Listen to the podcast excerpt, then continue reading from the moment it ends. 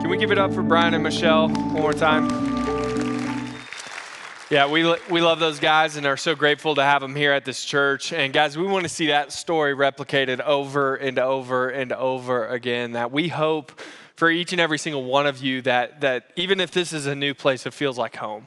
And we hope you feel welcomed here. Well, uh, my name is Josiah, and I have the opportunity to be one of the pastors here at Trace. And specifically, my job is to help you do what Brian and Michelle just did, which is to take your next step in your faith. That over the last several weeks, we've been in this series called Discipleshift, where we've been talking about uh, the steps in our faith, and specifically these 10 steps that we're calling our faith development track. And they're these 10 steps right here that you've seen uh, this graphic before where these 10 steps are becoming a trace luncheon, saying yes to Jesus, baptism, rooted, giving to the mission, uh, getting in a group, serving on a team, our faith development courses, our Go missions trips, which we talked about last week, and then having a plus one, having somebody that you're constantly investing in so that they can come to know Jesus. And while over the course of this series, we've talked about a lot of these different steps, today we're going to be focusing on this one down over here, uh, which is getting in a group, getting in a group. And so that's what we're going to be talking about today. And the reason we think this is so important, I'm going to spend a lot of t- time talking about why,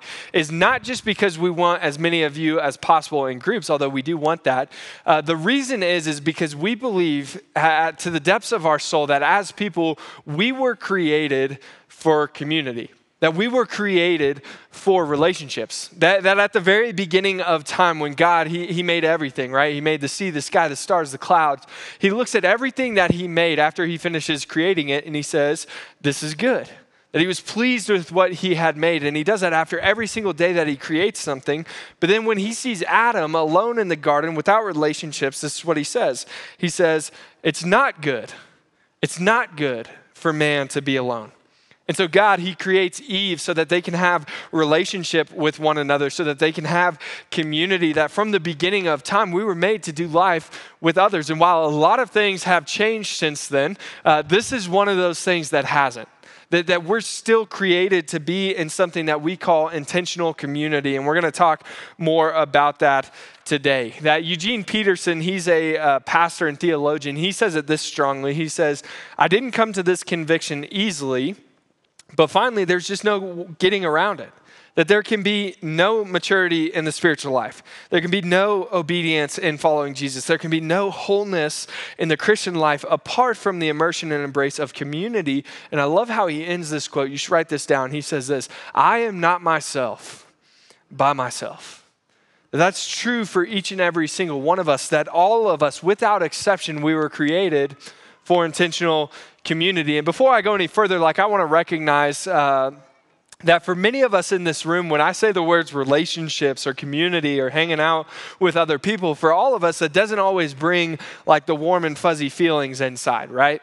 That, that if I were to ask many of you to think back to some of your best memories, the best moments in your life, my guess is that for many of you, you would think back to a time where you were surrounded by people that you loved and surrounded by people that loved you. But at the same time, if I were to ask you to go back and relive some of your worst moments, some of the darkest seasons of your life, my guess is that it would be the exact opposite. That it were those times in your life where you felt completely and utterly alone. And because some of you have experienced so many of those moments in your life, if you were being honest with yourself today, you would say that maybe you're just a little bit more jaded towards people. Why? Because somebody who should have been there for you wasn't. Someone who should have treated you with love and respect, they didn't. Someone that should have told you what it looked like to live this life or guided you through some of the hard things that you've experienced, they failed to do so. And because that happened, guys, it's led you to maybe be just a little bit more closed off. Just have a little bit more walls, especially when it comes to building new relationships or, or being around new people. And while I wish that wasn't the case, while I wish those things never happened to you, it doesn't negate the fact that as people, each and every single one of us, without exception, we were designed to be in relationships with others, that we were designed for something called intentional community. And so today I want to talk to you about why that is. I want to build a case for you about why we need other people in our lives. And so to do that, we're going to look at a scripture in the Old Testament in Ecclesiastes chapter 4. So if you have your Bibles, you can turn them open, turn them on. Eh, we're going to be in Ecclesiastes chapter 4. And as you turn there, I'll give you a little bit of context about uh, this book. So, Ecclesiastes is in the Old Testament, and it was written by a guy named King Solomon. And King Solomon was considered to be the wisest and the richest king out of Israel's lineage, but he was also considered to be one of the wisest and richest men to ever walk the earth, especially in that time frame. That he was this multi-billionaire entrepreneur playboy type guy, but he was still curious and observant about the world around him. And there was this one question that plagued his mind throughout his life, and it was one of meaning and significance. Uh, that King Solomon, he looked for purpose in every facet of his life. He looked for it in money, in power, in sex, in work, in pleasure. And he takes all of his findings after studying those areas, and he puts them all in this book today that we have called Ecclesiastes that we're going to read today. And throughout his uh, research and throughout this experiment, he's going to adopt uh, or use this phrase some 38 times, some 38 times. And it's the Hebrew word hevel. Everybody say hevel. Yeah.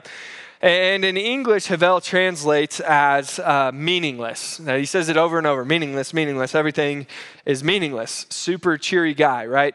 But in Hebrew, it, it, carries this connotation of like trying to catch the wind or, or trying to grasp air in your hand. And so, over the last several years of my life, uh, I've had the opportunity to serve in the two to three year old classroom with the kids in kids' church. And whether it's because we have the same maturity levels or they're just, you know, really easy to please, I love hanging out with them.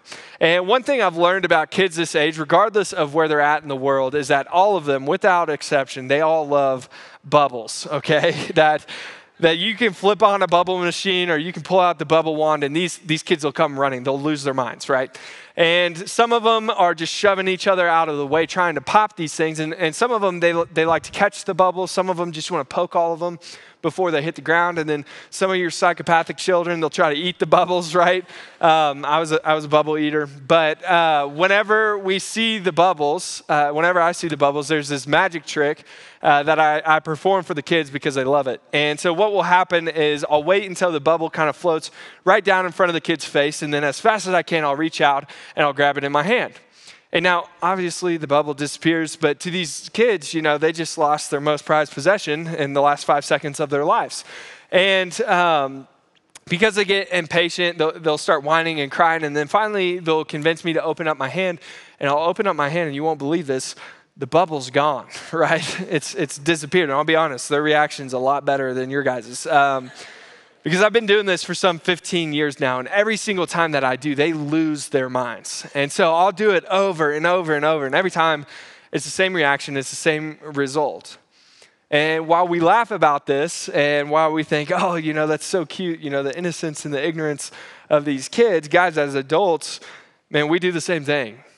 Uh, that, that we reach out and we try to grasp things like significance. We reach out and we grab things like meaning or identity or, or belonging or purpose. And once we finally have it in our hands, we open our hands up and we realize guess what? It's gone. There's nothing there. And we've been doing this for years now, over and over, always with the same result it's empty, it's meaningless. Guys, that's Hevel. And so at this point, Solomon, he's going to continue with this theme in chapter 4, and he writes this He says, I observed yet another example of something meaningless under the sun. This is the case of a man or a woman who is all alone. That Solomon, he's confirming what we've already talked about, that we were created for relationship. And so he's going to go on and he's going to give us four very practical areas where community can benefit each and every one of us. He says this He says, Two people are better off than one, for they can help each other succeed. Second, if, if one person falls, the other can reach out and help, but someone who falls alone, they're in real trouble. And third, he says, likewise, two people lying close together can keep each other warm. They can provide each other with comfort, but how can one be warm alone? And then finally, he says, a person standing alone can be attacked and defeated, but two can stand back to back and conquer. And three are even better, for a triple braided cord is not easily broken. And so Solomon, he's just described four very unique situations, four areas of our life in which community, intentional community, can benefit us. He says this He says, first, it, it can help us succeed. Second, it can help us when we fall. Third, it helps give us comfort. And then, fourth and final, it, it can help us um, withstand the enemy's attacks. And so, with the rest of our time this morning, all I want to do is go through those four areas to try to build a case of why I think you guys and why I need community in, our lives. And we'll start with that first one of it helps us succeed. So, before about 100 years ago, about 150 years ago, before trains, planes, and automobiles, before like same day delivery was even a thought in somebody's head, uh, the primary way to get goods from one place to the other across the country was you would enlist a, a very specific kind of horse called a draft horse. And these draft horses, they would pull it across the country. And what's crazy about these horses is that they could pull a, large amount of weight, right? That, that is said they could pull somewhere around 8,000 pounds. Okay, that's, that's insane. One of these horses. Uh, for those of you that are visual people, I had to carry a refrigerator like a week ago. It's like 27 refrigerators, okay, that this, this horse is pulling across the country. But then what's crazier is they found that if you take two of these horses and put them together, uh, you would expect them to be able to carry 16,000 pounds because there's two of them. That's quick math. Um, but what they found is that actually they could pull somewhere closer to 24,000 pounds. So that's the equivalent of like six or seven of my cars being pulled across the country by uh, these horses. But it gets even crazier. They also found that if you took two of these horses and when they were really young, you harnessed them together and you let them train together, you let them eat together, you let them play together, you let them rest together, you let them do everything together. When those two horses grew up and you harness those two horses together, that they could pull something close to 32,000 pounds together. That, that's close to a semi truck with an empty trailer. That's insane how much weight they could pull across the country. That's the equivalent of four times what one of them could do on their own. Why are we talking about this? Because while this is true for horses, Guys, this is also true for humans that we are better together. That Proverbs, this says it this way as iron sharpens iron, so one man, one woman sharpens another. That this is true of every area of our lives, that the more people there are working towards the same goal, the higher chance of success they have in actually completing this goal. This is why there's cohorts and coaching groups in your careers and businesses. This is why there's group projects and team sports in schools. This is why, for those of you that like to go to the gym, like statistically speaking, you can lift more, lift longer, and lift more consistently if you have somebody else there with you rather than going by yourself. That, that put simply, people help people succeed. And we need other people in our lives in times of success. But if that's true in every other area of our lives, why would our faith be any different? That if we want to be the kind of people that, that, that have a faith that has a faith that changes lives, that takes steps in their faith rather than uh, you know drifting away from our faith, then we need other people in our lives with the same goals as us, especially when it comes to our faith. And so, here in the church, in this community of faith, like the questions we should be asking, the question we should be asking of the people around us, it's pretty simple, but it's this are these people helping me look more like Jesus? Are they helping me look more like Jesus? Like, do they celebrate me when I take steps in my faith? Do they hold me accountable when I take steps back? Are we sharpening each other or are we just simply existing together? Are we helping each other look more like Jesus? And if the answer to this question is no, it doesn't mean you abandon them. Like you can still be friends with these people, you can still do some life with these people, but they aren't the intentional community that you need, and they're not the intentional community that your faith needs in order to succeed. so that's the first thing is that intentional community, it helps us succeed. But the second thing is that intentional community helps us when we fall, helps us when we fall. So, my wife and I, Jessica, uh, we love to watch movies together. And while occasionally that means I watch a chick flick from time to time, uh, one thing I love about my wife, Jessica, is that she is almost always down to watch an action movie with me. And uh, I appreciate that a lot. That while her second favorite movie is How to Lose a Guy in 10 Days, uh, her number one favorite movie of all time is The Dark Knight, uh, the Heath Ledger Batman. And I know she's pretty awesome, right? I did pretty, pretty well. Married up, for sure. But in the prequel to that movie, The Dark Knight, there's this scene uh, where the young Bruce Wayne, he's running around chasing his friend, trying to get this arrowhead, and he falls down this boarded up well. And he falls to the bottom of it, and there's this moment after he breaks his collarbone, after he gets swarmed by all these bats, where uh, his dad, he, he repels down into the well, and he picks him up, and he's carrying him off, and he asks Bruce this question. He says, Bruce, why do we fall? And he answers it in a pretty profound way. And he says, so that we can learn to pick ourselves up again. And isn't that just so true for all of us? That all of us, regardless of who you are, regardless of your background, regardless of where you come from, all of us are going to fall. All of us are going to fail. All of us are going to find ourselves at the bottom of some metaphorical well.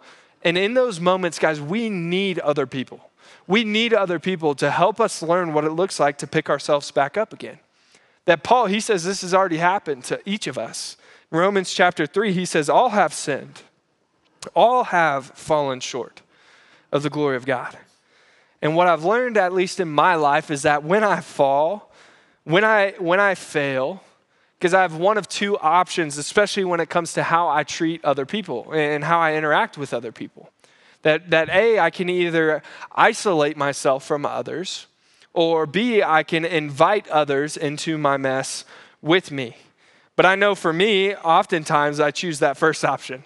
That in the moments where I fall, in the moments where I make mistakes, in the moments where I yell at my wife, in the moments where we're in a fight, in, in the moments where I'm caught telling a lie, in the moments where I'm doing anything that I wish I hadn't done Guys, in those moments, my first instinct is not to come clean, it's to run and hide. It's to isolate myself from the people around me. That the last thing I want is to invite other people into my mess with me. That whether it's because of my pride, whether it's because of the shame that I experience or the embarrassment that sometimes I feel, or sometimes it's just I don't want to put my problems on other people's plates. Like oftentimes, the last thing I want to do is invite other people into my problems with me. Instead, I isolate myself. But this is, a, this is a phrase we say around here all the time, and, and I believe it to the depths of my soul. And it's this that you can't hide and heal at the same time. It just won't work. And James, he says as much in James chapter 5. He says, Therefore, confess your sins to each other and pray for each other. Why? So that you may be healed. Like, does anybody want to experience some healing this morning? That, that, that, I know for many of us in this room, many of us, the reason we don't do this more often is because somewhere along the way we tried it, and instead of getting the help we needed, instead we got burned. That, that in a moment of vulnerability, maybe you opened up to somebody Maybe you shared something with someone that you hadn't shared with anybody else before. Maybe you took a risk and you exposed this area of your life that you hadn't ever exposed before. And rather than somebody coming along and meeting you with both truth and grace, instead they just met you with truth. Rather than coming down into the pit with you and, and sitting in your mess with you, instead they just left you there to figure it out all on your own. And so rather than risking it again, rather than risking getting hurt again, instead, what many of us have done is instead we've constructed some walls that we don't allow people in anymore. And we made this silent vow that we're never going to let that happen again. We're never going to get hurt again. And guys, if that's you this morning, like I need you to hear me, I'm sorry that happened.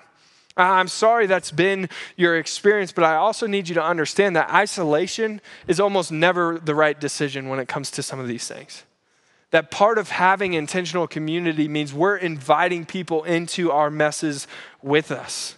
That if you want to find healing, then you got to stop hiding.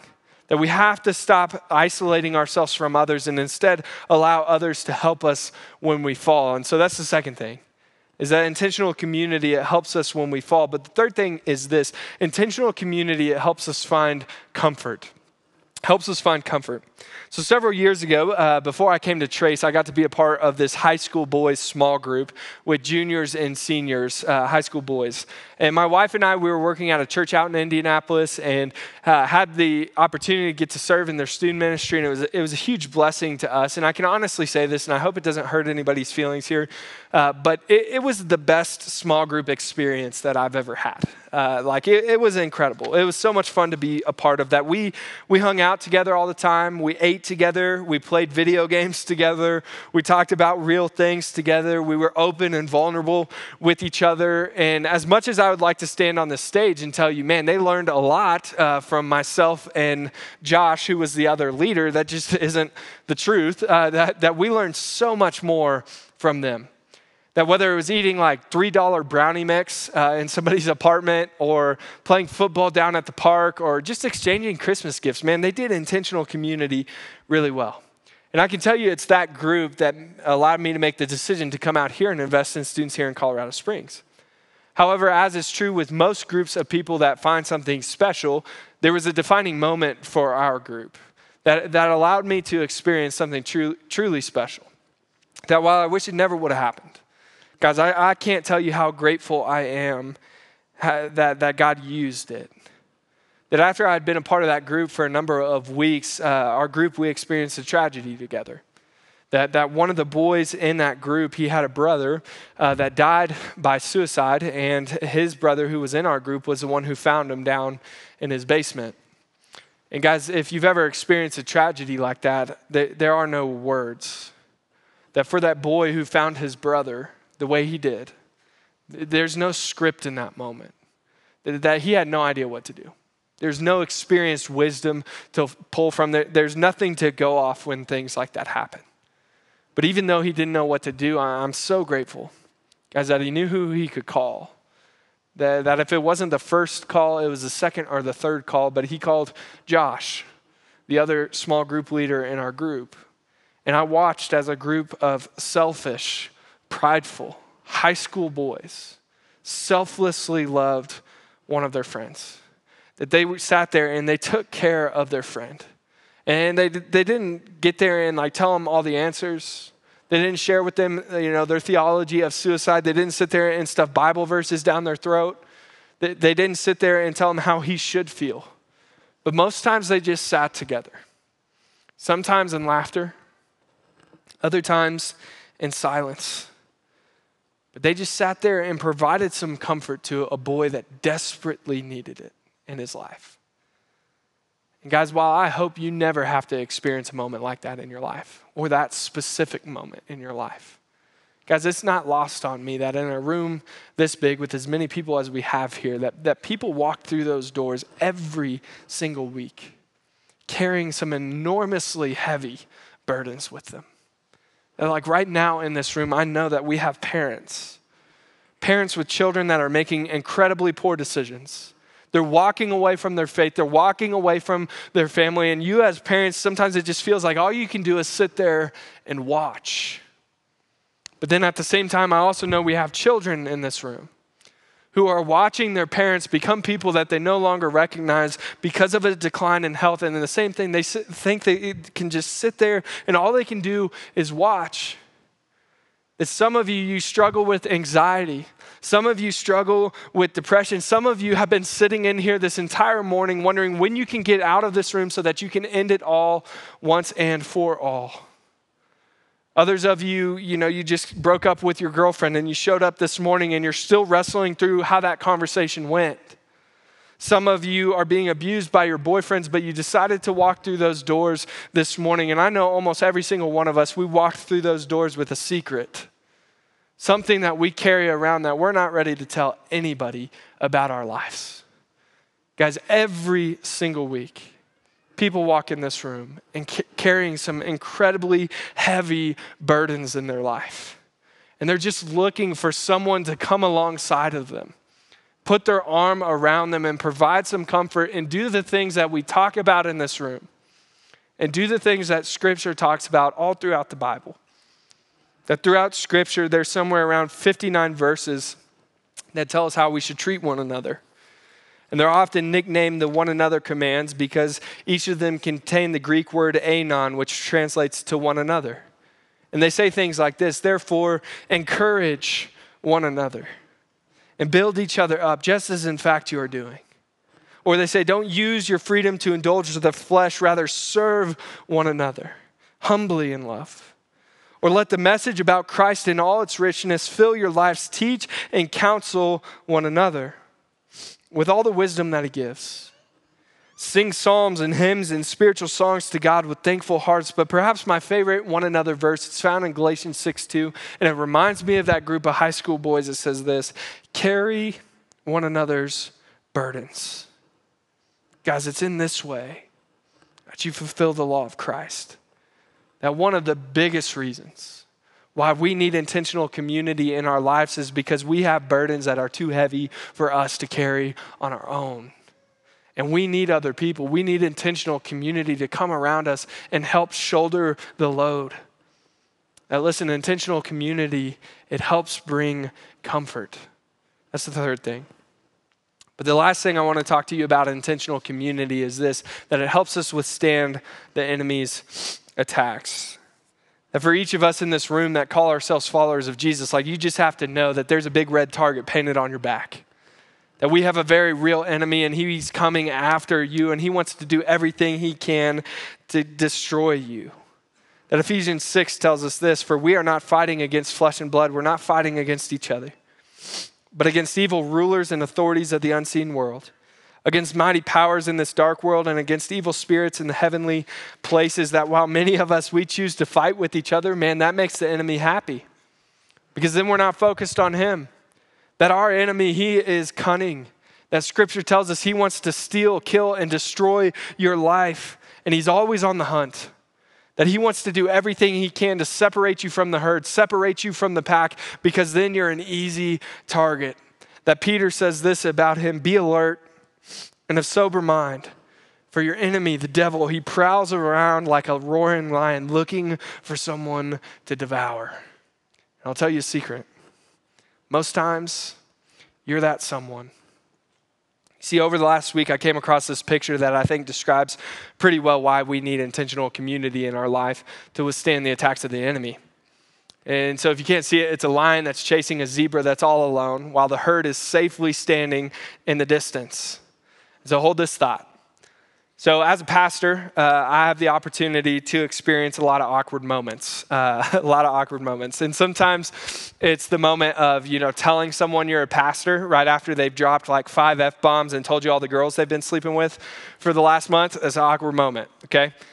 Uh, another awkward moment that I get to experience is when somebody asks me to pray for someone or uh, for something, and I don't know this person because I think that maybe because I'm a pastor, I get better reception with God, right? I get 7G. That one's free. That one's free. Thank you for your pity laughs. Um, but perhaps my favorite awkward moment is uh, whenever people see me out in public and they haven't been to church in quite some time. And uh, I'll go up to them and I'll try to say hi and truly trying to be sincere. I'll ask them how they're doing. But almost every time without fail, they never answer that question. Instead, what they do is they start telling me all the reasons they haven't been at church recently. And so they'll say things like, oh, you know, it's football season and my kid is playing every weekend and we've just been really busy traveling up to Denver here and there, blah, blah, blah, everything, right? Or, or they'll say things like, work, it's been crazy. We've got deadlines, we've got projects. Uh, you, you, wouldn't understand. And it's like, okay, uh, you know, get that. Or they'll say, you know, uh, it's raining. It felt like a good day to stay in. Or it's sunny. It felt like a good day to get out. And I've just learned the perfect weather for church is overcast uh, with no rain, no snow, right? That everybody would be here. But every now and again, every now and again, I'll get somebody who, who will come up to me and they'll say something along the lines of this. They'll say, yeah, we just, we just discovered we don't really need the church anymore. They'll say something like, uh, you know, the church was asking us to do this or, or asking us to do that. And uh, I heard the pastor preach about this, and I just didn't like how he said this or, or that. And we just found that, that, that we can find and follow Jesus without the church. And, and while I understand where the sentiment is coming from, like, like part of me just wants to say, hey, you know, you better be careful. Because from my perspective, you're starting to look like that picture. You're starting to look like you're all alone. You're starting to look like you're becoming easy prey. Because while I'm sure that you can succeed without the church, while I'm sure that you can find someone else to help you up when you fall, while I'm sure you can find comfort in other places outside the church, guys, I am sure that you will not get very far trying to withstand the attacks of the enemy without intentional community that the church brings. That without the church, without intentional community, you become an easy target for our enemy. That we need the church. We need intentional community. Otherwise, uh, the enemy can do whatever he wants with us. And maybe you've heard the phrase, a lone wolf is a dead wolf. And guys, that's true for us as well. That when we neglect intentional community in our lives, oftentimes we are putting ourselves in a prime position to be attacked by the enemy's schemes. That we need the church, or we need intentional community. Why? Because it helps us succeed, it helps us when we fall, but then it also brings us comfort. But then finally, finally, guys, the church helps us withstand the attacks of the enemy. And so I've just spent a lot of time talking about why we as people need intentional community. And I've done that really intentionally and on purpose because right now there are two problems that we foresee that are attacking the church that we want to be aware of. And the first one is what we've talked about today it's loneliness. That right now during this season, loneliness is always at an all time high during the holiday season. But then, just in general, people are becoming more and more lonely as time goes on. But the second problem that we foresee, and this probably won't surprise you, actually has to do with biblical literacy that, that as people, we know our Bibles less and less as time goes on, that we are less inclined to get in God's Word. We're less inclined to build a biblical worldview. And so I'll just tell you this straight up. As a church, we're not okay with that. As a church, that, that's a problem that we want to attack head on. And so that's why coming this spring, we're going to launch one of the biggest initiatives that we ever have as a church to put you guys in intentional community, to build intentional communities that come out of this church so that you can experience all the things that we talked about today. That come the end of January, the biggest thing we're going to do in 2024 is this that over a 32 week period, we're going to go through the entire story of the Bible that we're going to hit on all the major stories, all the major themes, so that everybody can understand their Bibles just a little bit better, so that we can better withstand the attacks that the enemy is coming after us with. But not only that, we want as many of you as possible to join what we're calling story groups. That while this is going to be something that's happening throughout our entire church through those 32 weeks where we're going to be going through the story of the Bible, it's, it's going to be great in here on Sundays, but, but really, God is going to do some incredible things if you choose to join one of those groups. And guys, we are going to be pushing these things hard. That every single week we're going to be asking you to get in one of these groups because we believe in this. And this is going to be the biggest push that we have, have ever done as a church to get people to be a part of an intentional community at Trace. And so we're telling you this now because here's the truth. Here's the truth. Some of us probably need to say no to some things so that we can say yes to the right things. And what I'm telling you is that this is one of those right things.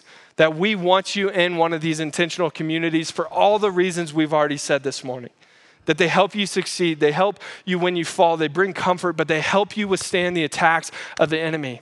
And so we want you praying over the next two months what would it look like for our church to have intentional communities that leave here on Sundays and get to experience something truly special throughout the week? And so you're going to hear more about that come January. But we're really, really excited about this. And if you have questions about those groups, please come talk to me right after this out in the lobby. I'd love to talk to you more about that.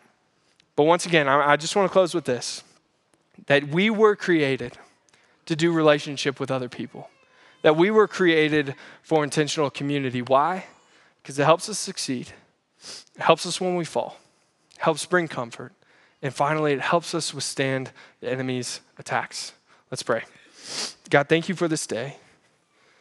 And God, for the times in my life where you've given me community, you've brought people into my life to help me succeed to help me in the moments where I've fallen down, to help bring comfort when I've needed it. But then also, Lord, to protect me from the schemes of the enemy. And Lord, I want that and so much more for every single person that calls Trace home. That God, I know you want that for them as well. And God, over the next couple of months, I know people are going to be praying about whether this is right for them or whether this, this is what they need to be a part of. And so, God, I pray that you just open the doors that you would make it abundantly clear that you want each and every single one of us in community. God, I pray today as we continue to just reflect on this for the people in here that are just absolutely lonely. Lord, I pray that they would find a family here at Trace. I pray that they would find a place just like Brian and Michelle where a new place felt like home, God. God, we love you and we're grateful for your son, Jesus.